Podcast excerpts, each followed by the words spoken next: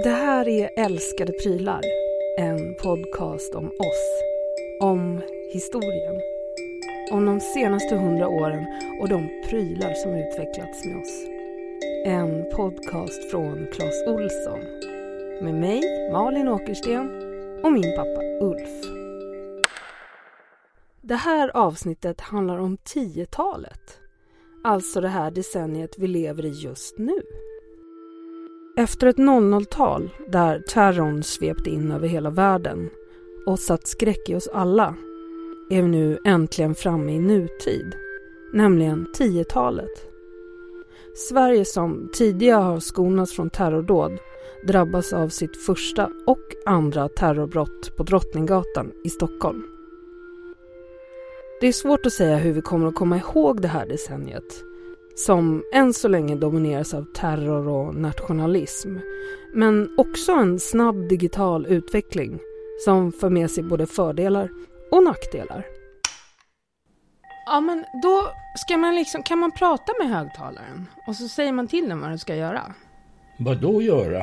Högtalaren har blivit smartare under det här decenniet. Från att styras med mobilen kan du nu med din röst styra hela hemmet. Ja, men till exempel så här. Alexa, spela P1. Ja, kan jag inte bara trycka på en knapp då? Jo, men det är inte lika coolt. Du kan be din högtalare sätta på Älskade prylar-podden, tända lamporna, påminna dig om att fylla på det där som saknas i kylskåpet. Och allt det här kan du göra utan att ens behöva kliva upp ur sängen. Du har inte testat bara. Nej. Testa nu, säg Alexa, spela lugn morgonmusik.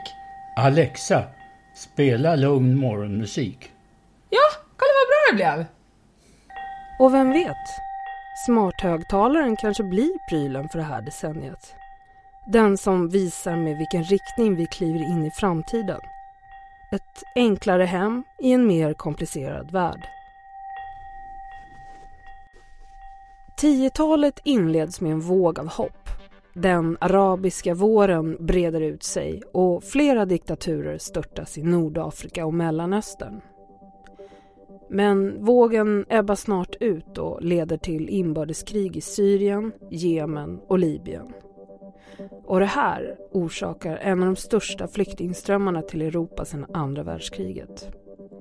Flyktingkrisen kommer även påverka oss här hemma i Sverige.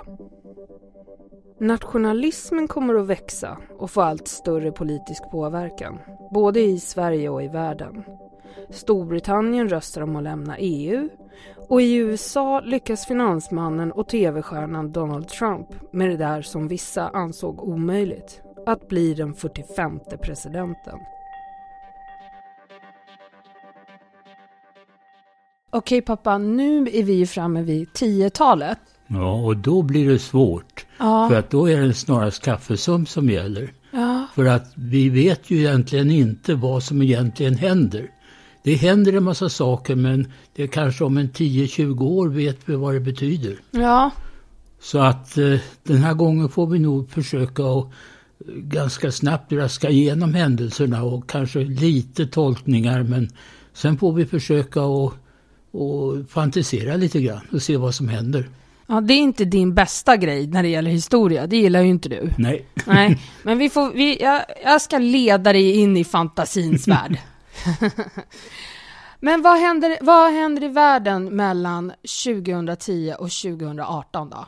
Ja, det främsta som händer är ju att Kina börjar ju vakna till liv. Mm. Och folk har börjat fatta här nu att Kina ger sig ut i världen och investerar pengar för, på infrastruktur. Vi hade ju inte så länge, länge sedan ett kinesiskt bolag som erbjöd sig att bygga en djuphamn i Lysekil som ligger några meter från Göteborg som har en djuphamn redan. Ja, just det. Men det, det bestämde ju Lysekil till slut att det ville de inte ha. Mm. När det gäller Afrika så har ju börjat hända saker där. Eh, senast i veckan här nu så lämnade FN eh, Liberia. Och eh, Liberia och Nigeria var ju hårt drabbade i början utav, utav ebola. Mm. Och det fick man ju faktiskt bukt med. När det gäller Ostafrika så har det ju hänt oerhört mycket. Infrastrukturen har ju förändrats. Man har byggt järnvägar, man har byggt vägar och broar och till stor del med kinesiska pengar. Jaha, men varför gör de så här då? De har så mycket pengar. De har så mycket statspengar. Nästan alla företag som går bra i Kina, de, de eh, pengarna går ju in till staten. Just det. Och sen har man hur mycket pengar som helst. Man satsar ju stenhårt på en... Man bygger hangarfartyg, man bygger rymdstationer och annat. Och de har massa stål också? Ett stålöverskott, eller? Ja. Och det här stålöverskottet det kom ju, kom ju fram nu när Trump för ett tag sedan bestämde sig för att införa ståltullar till USA. Mm. För att skydda jobben i, den, i USAs stålindustri. Och det här, var, det här diskuteras fram och tillbaka. Men eh, det visade sig för, efter ett tag att det var inte riktat mot EU det här utan det var riktat mot Kina. Mm. Att Kinas stål skulle översvämma världen, inte minst USA. Och eh, det har ju slutat med att Trump har föreslagit en importtull från Kina på stål. Men ingenting är beslutat än. Det får vi se sen, vad som händer. Men eh, om vi går vidare uppåt i eh, den afrikanska kontinenten. Ja, där har vi ju spännande saker. Det började ju med den arabiska våren. Det var någon stackars, jag tror han var bokhandlare eller affärsman eller någonting, som eh, satte eld på sig själv i Tunisien. Och det spred sig sen över hela Nordafrika och ända bort till Syrien och ner till Jemen och ja, lite överallt. De möttes på olika torg och eh, vi såg ju i tv hur folkmassorna slogs tillbaka av soldater med stridsvagnar, vattenkanoner och annat. Och resultatet av det hela, det blev ju att eh, väldigt väldigt lite av den arabiska våren förverkligades. För tanken med den arabiska våren var att folket gjorde uppror mot diktatorer och... Ja, det var det. Men diktatorerna vann ju. Eh, I Egypten så avgick Mubarak. Och eh, Mubaraks avgång orsakades delvis i alla fall av starka muslimska brödraskapare. Men militären återtog makten. Så idag har vi en militärdiktatur igen i Egypten. Mm. I Syrien utbröt ju inbördeskrig. Där har vi en shia-muslimsk regim som eh, var är för en, en förtryckarregim för att tala det språket. Och eh, där fanns då en massa op oppositionsgrupper av olika slag inte minst kurder som finns i nor norra Syrien.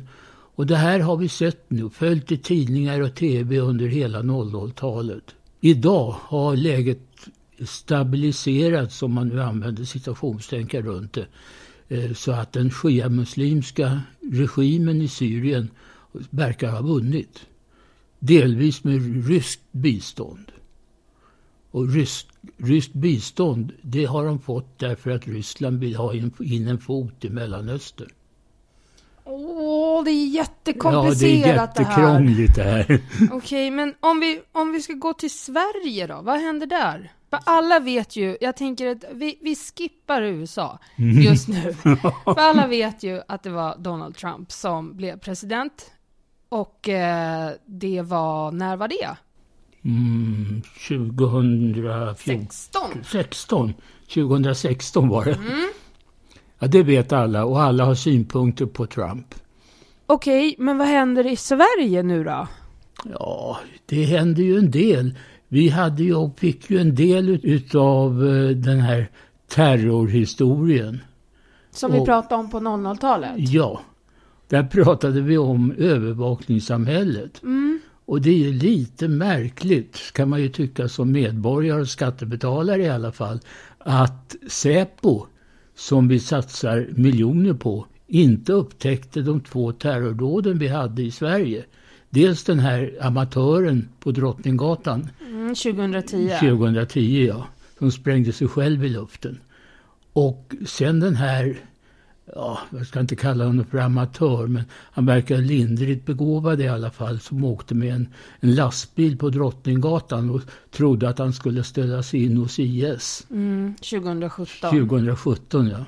Men ingen av de här upptäckte Säpo. Och det är lite märkligt tycker man ju. Mm. Vad vi vet, å andra sidan. Ja, ja.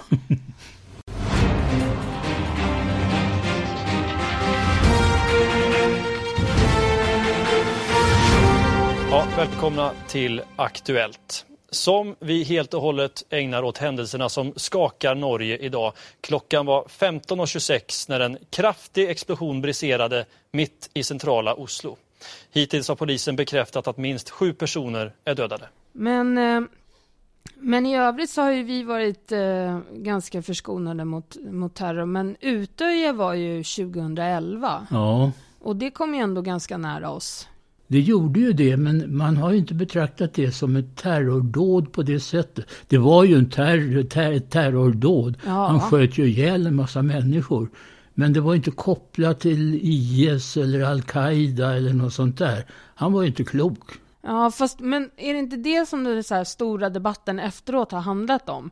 Alltså var, var man drar gränsen för en terrorhandling och inte. Att man inte behöver tillhöra en viss religiös inriktning för att vara terrorist. Nej, men det är klart han var terrorist. Var det 68 barn han sköt ihjäl? Ja, fy fasen. Jag minns fortfarande när vi hörde det här. Du och din familj och jag, vi och jag och min fru, vi satt på en restaurang i Skåne. Och så hörde vi, du fick upp någonting på telefonen. Ja, Och sen sökte du upp någonting, Utöja hade vi aldrig hört talas om. nej. Så fick du reda på att det var en ö i Oslofjorden, vad gjorde man där? Verkligen. Ja, ja, det var så. Men det är ju alltid det i de där situationerna. Det var ju samma sak med Drottninggatan. Man förstår liksom inte vidden av det hela. Nej. Men där tänkte jag att vi skulle prata lite om just det, alltså apropå den här nya, nya tekniken i världen. Visst, det finns smarta högtalare som man kan prata med. Jättekul.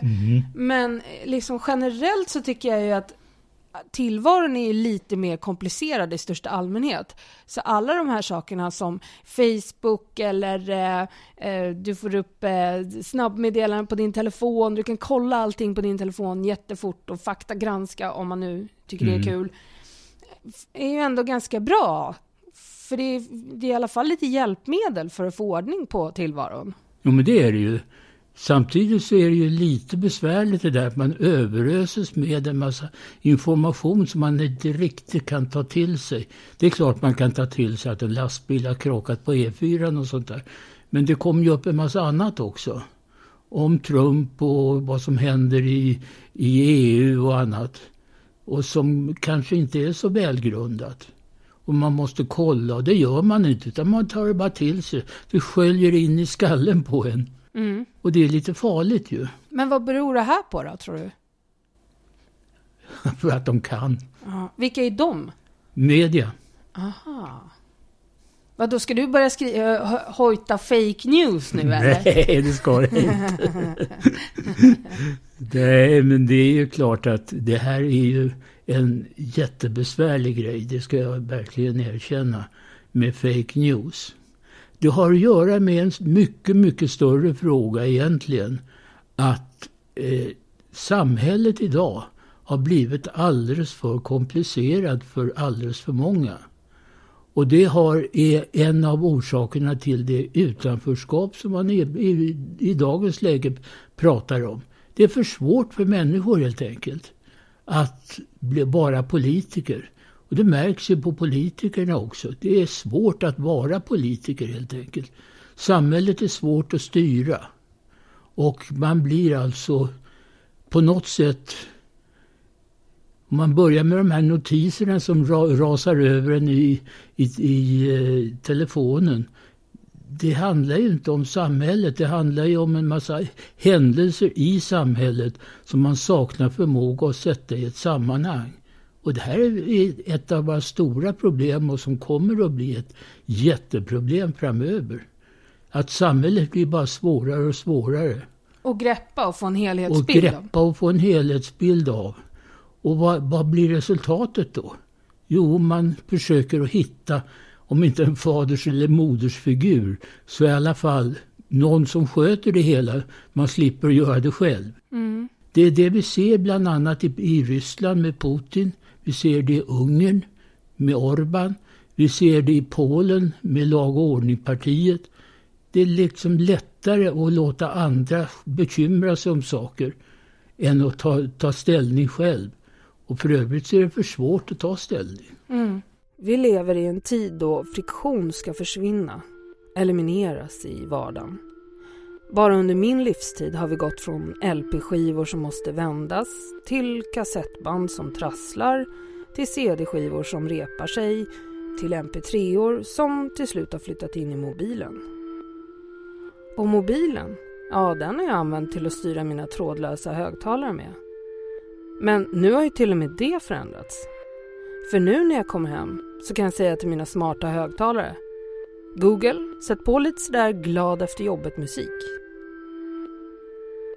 Så även om vi lever i en värld som verkar allt mer komplex så tycks de liv vi lever i våra hem bara bli smidigare och smidigare.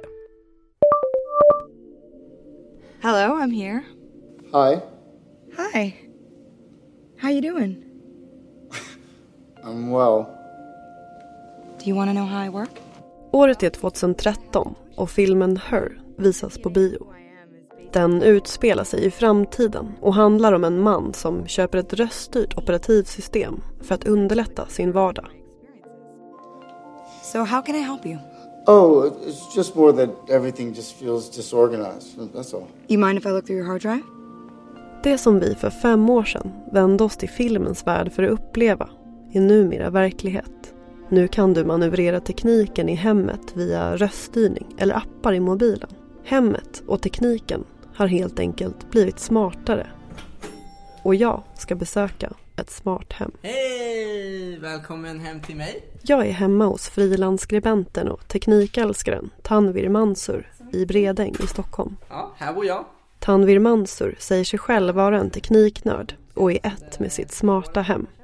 Han har kopplat ihop hemelektroniken i sina två rum och kök med sitt Google-konto och styr den genom små högtalare utplacerade i olika rum. Blommor, plantor och jättemycket teknik. Lite överallt. Den här prylen som du är här för att titta på. Det är den där lilla. Den, eh, den är en del av min vardag. Eller hon, eller vad jag ska säga. Den ser ut som en liten rund donut kan man säga. Och, eh, och den lyser upp med så här fyra punkter så fort jag säger kommandot som är OK Google, Hello, Hi, what can I do for you? How old am I? You are 31 years old. Där avslöjar hon hur gammal jag är. Kan jag prata med här? ja. Eh, Den kommer inte komma ihåg, den vet ju ingenting om dig liksom, eller din röst. Högtalaren känner igen Tanvirs röst och kan därför svara direkt på frågan hur gammal han är. Desto mer information den lilla högtalaren samlar in, desto bättre och just smartare blir den. Det är som att tekniken lär känna Tanvir. Känns det som att du har en sambo? Ja. jag, är ganska, jag är ganska nybliven singel så att det här får mig att känna mig mindre ensam. Men det är en sån grej, jag går ju runt och pratar hemma. Det skulle inte jag göra annars. Och jag tycker att det är, att det underlättar mitt liv på något sätt. Det, det gör det enklare. Idén med det smarta hemmet är just att den ska förenkla. Allt eftersom vi fyller våra hem med mer och mer teknik krävs mer tid att sätta på och av, reglera och tända, släcka och spela. Tanvir har förenklat hemmet till att slippa både fjärrkontroller och knappar för att göra sånt här. Hey Google, shuffle Big Band Jazz. All right, here's Big Band Jazz French Swing on Spotify.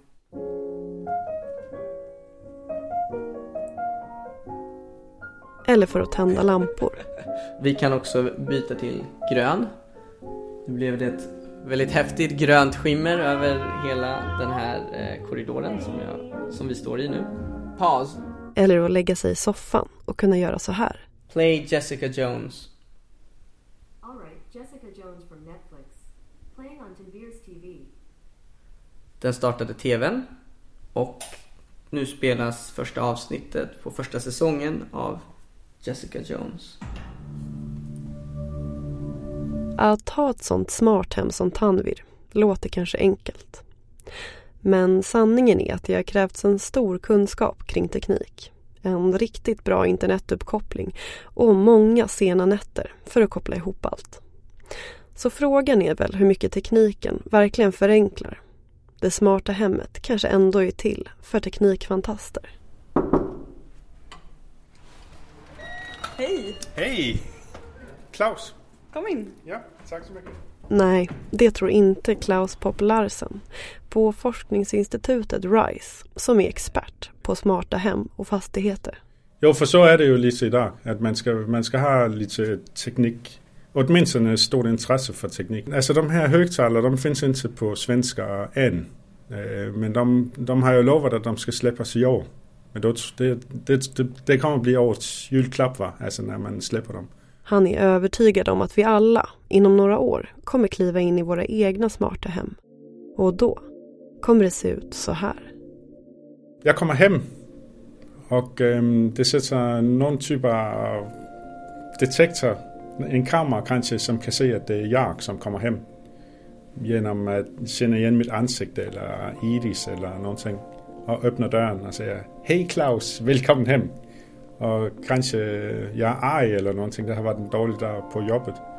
Och då säger min eh, äh, digitala assistent, ska jag fixa en kopp kaffe? Det verkar som du behöver en kopp kaffe. Och då automatiskt kaffebryggaren går igång.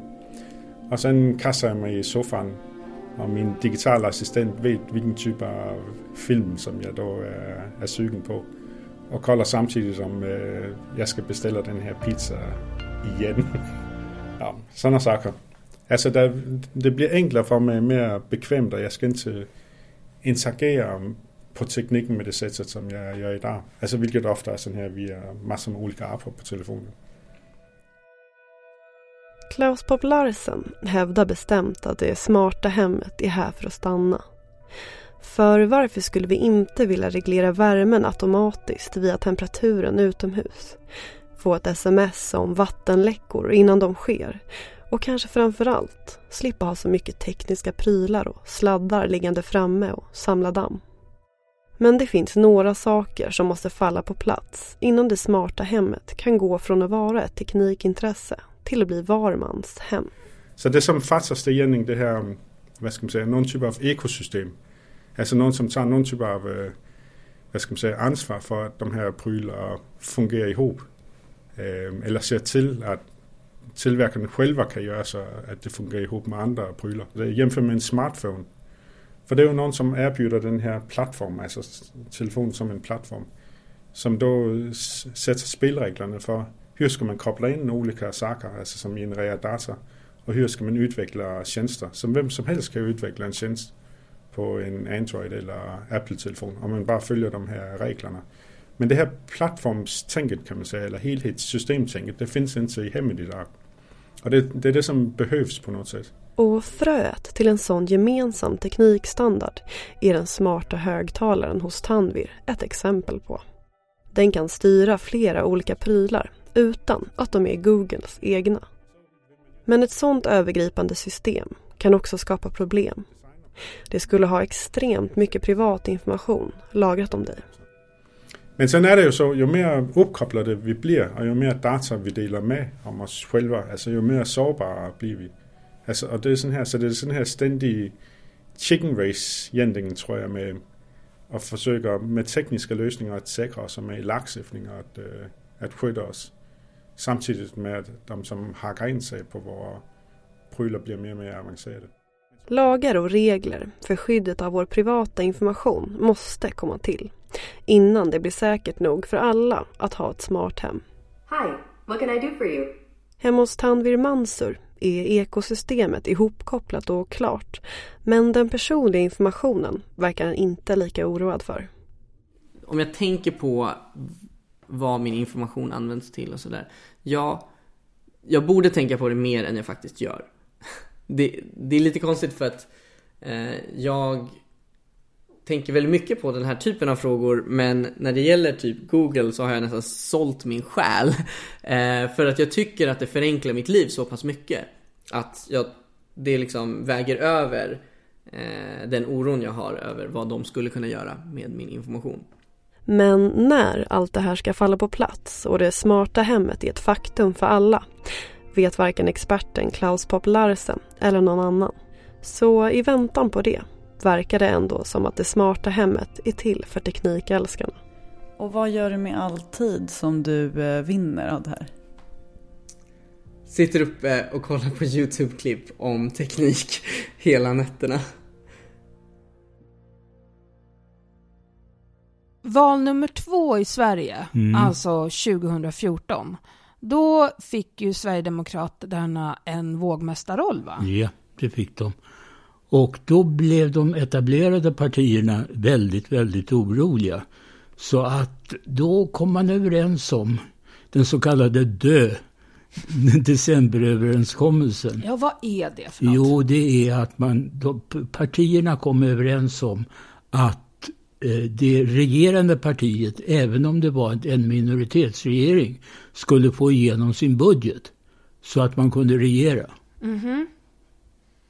Och om de inte hade gjort den här överenskommelsen, vad skulle hänt då? då? Kaos. Fullkomlig kaos. Och ingen av, man har ju beröringsskräck när det gäller Sverigedemokraterna. Ingen vill luta sig mot Sverigedemokraterna. Däremot tackar ju både Socialdemokraterna och Alliansen eh, för röster från Sverigedemokraterna i enskilda frågor. Men man vill ju inte regera med Sverigedemokraterna, då tror man att man är död. Ja. Jo, men du, 2015, alltså direkt efter valet, Mm. Då, vi pratade ju tidigare om Syrien, och eh, det hände ju saker som påverkade oss i Sverige väldigt mycket då. Ja, flyktingströmmen. Mm. Det var ju, partierna hade ju ingen som helst beredskap för hur man skulle hantera en flyktingström vid den tiden.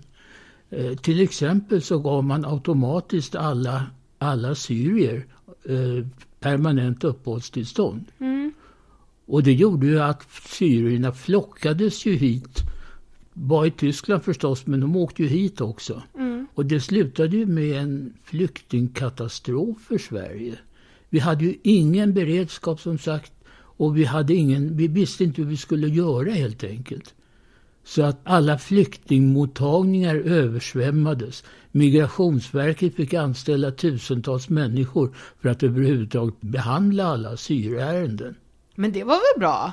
Ja, det var väl jättebra, men det tog ju så lång tid allting.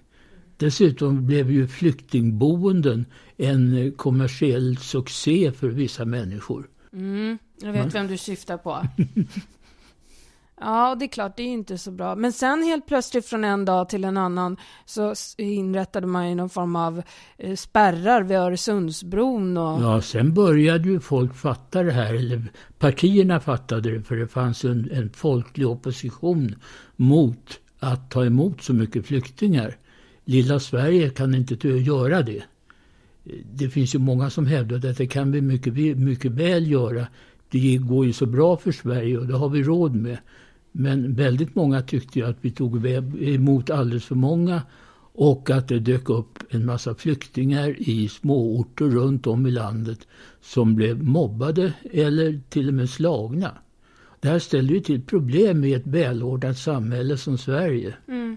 Så att eh, efter ett tag så började ju partierna tävla om vem som hade den stramaste flyktingpolitiken. Och det är där vi är idag. Ja. Ja, ja, det är klart det är så. Mm. Men, eh, jaha, men vad inne, vad, hur är det idag då? Ja, idag har vi alltså ganska stränga bestämmelser om eh, hur många flyktingar vi kan ta emot. Och det är klart att det hela underlättas av att så gott som alla länder i Europa har stängt sina gränser. Så Ja. det kommer inte så många till Sverige helt enkelt. Nej. Rent praktiskt. Men du, 2016 Mm. så hände ju en grej som jag var, blev väldigt förvånad över. Och det var ju det här med att Storbritannien röstade för att gå ur EU. Ja, Brexit. Du, du var inte ensam. Alla opinionsundersökningar visade att det brittiska folket skulle ta sitt förnuft till fånga och eh, rösta för att man skulle vara kvar i EU. Ja. Och vad som hände var ju mycket märkligt.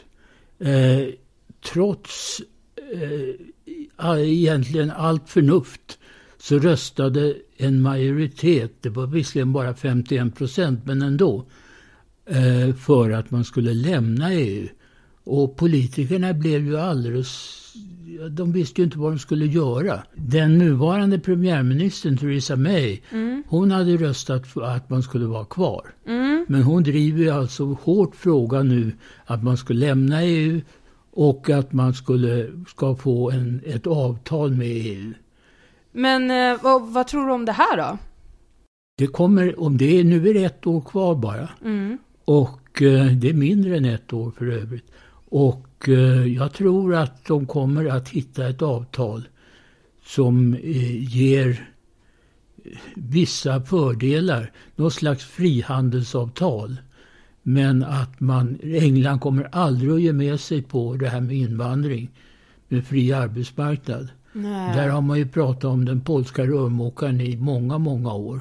Vad innebär det? Det innebär att det kommer folk från Polen och snor arbetsuppgifter eh, från eh, riktiga engelsmän. Aha, ja jag förstår. Huh. Ja, det ska bli intressant.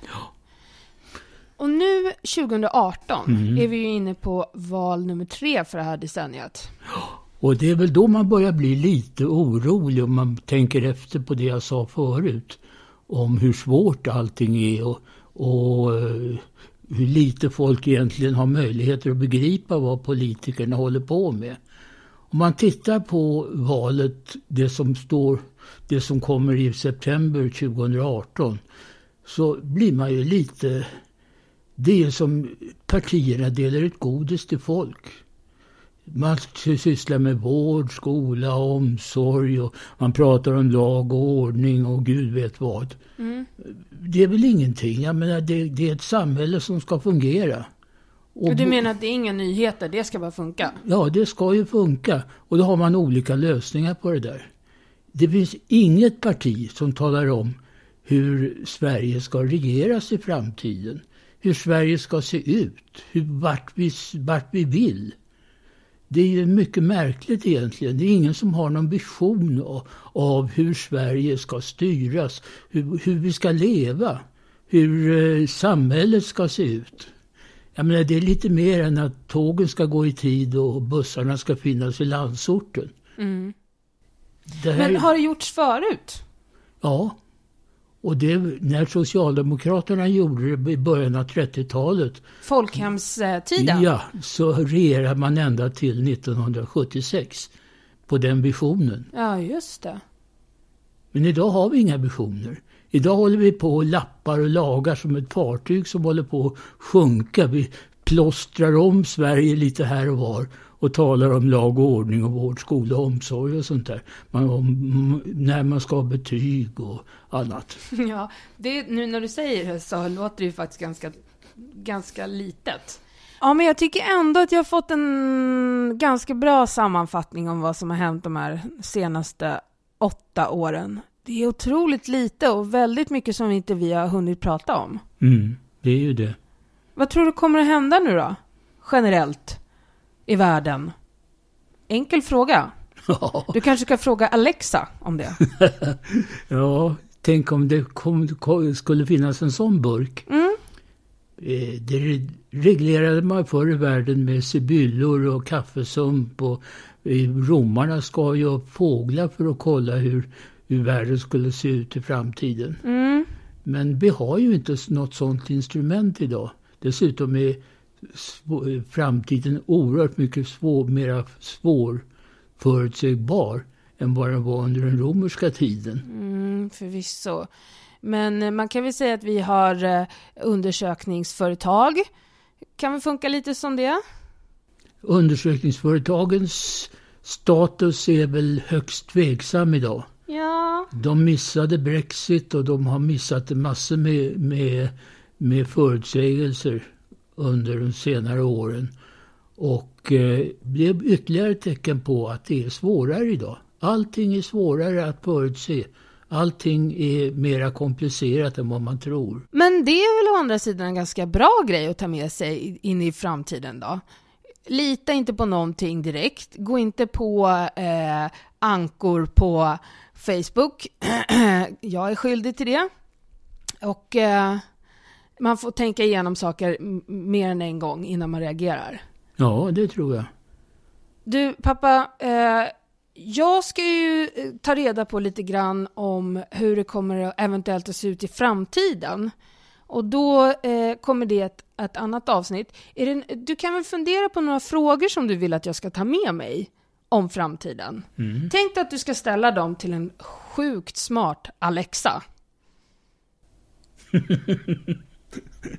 ja, den Alexa skulle jag alltid vilja träffa först. Ja, men jag... Och snacka med en ordentligt. ja, men jag, jag löser det här, ser du. Det blir bra. ja. ja.